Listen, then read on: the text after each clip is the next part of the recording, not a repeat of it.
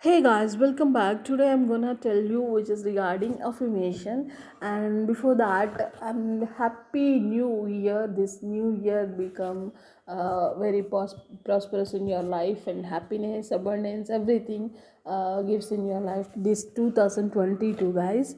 So, what to affirm in 2022 and what what do you want actually? So let uh, let me say one thing you please do affirm like this every day. Not only every day you just write down it like uh, this kind of things. So you will get definitely you will achieve this kind of things guys. So let me tell you what are those. Just simple very simple. In 2022 will be filled with abundance in 2022 fill, will be filled with happiness in my life.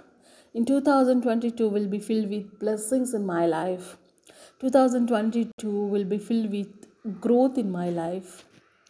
Uh, 2022 will be filled with peace in my life. 2022 will be filled with love in my life so guys please do affirm like this. Definitely you will get abundance happiness blessings love growth uh, what do you want? What do you want just affirm like that? You want to marry you want to marriage. So affirm like that you want such a beautiful girl in your life. Why don't you affirm like that?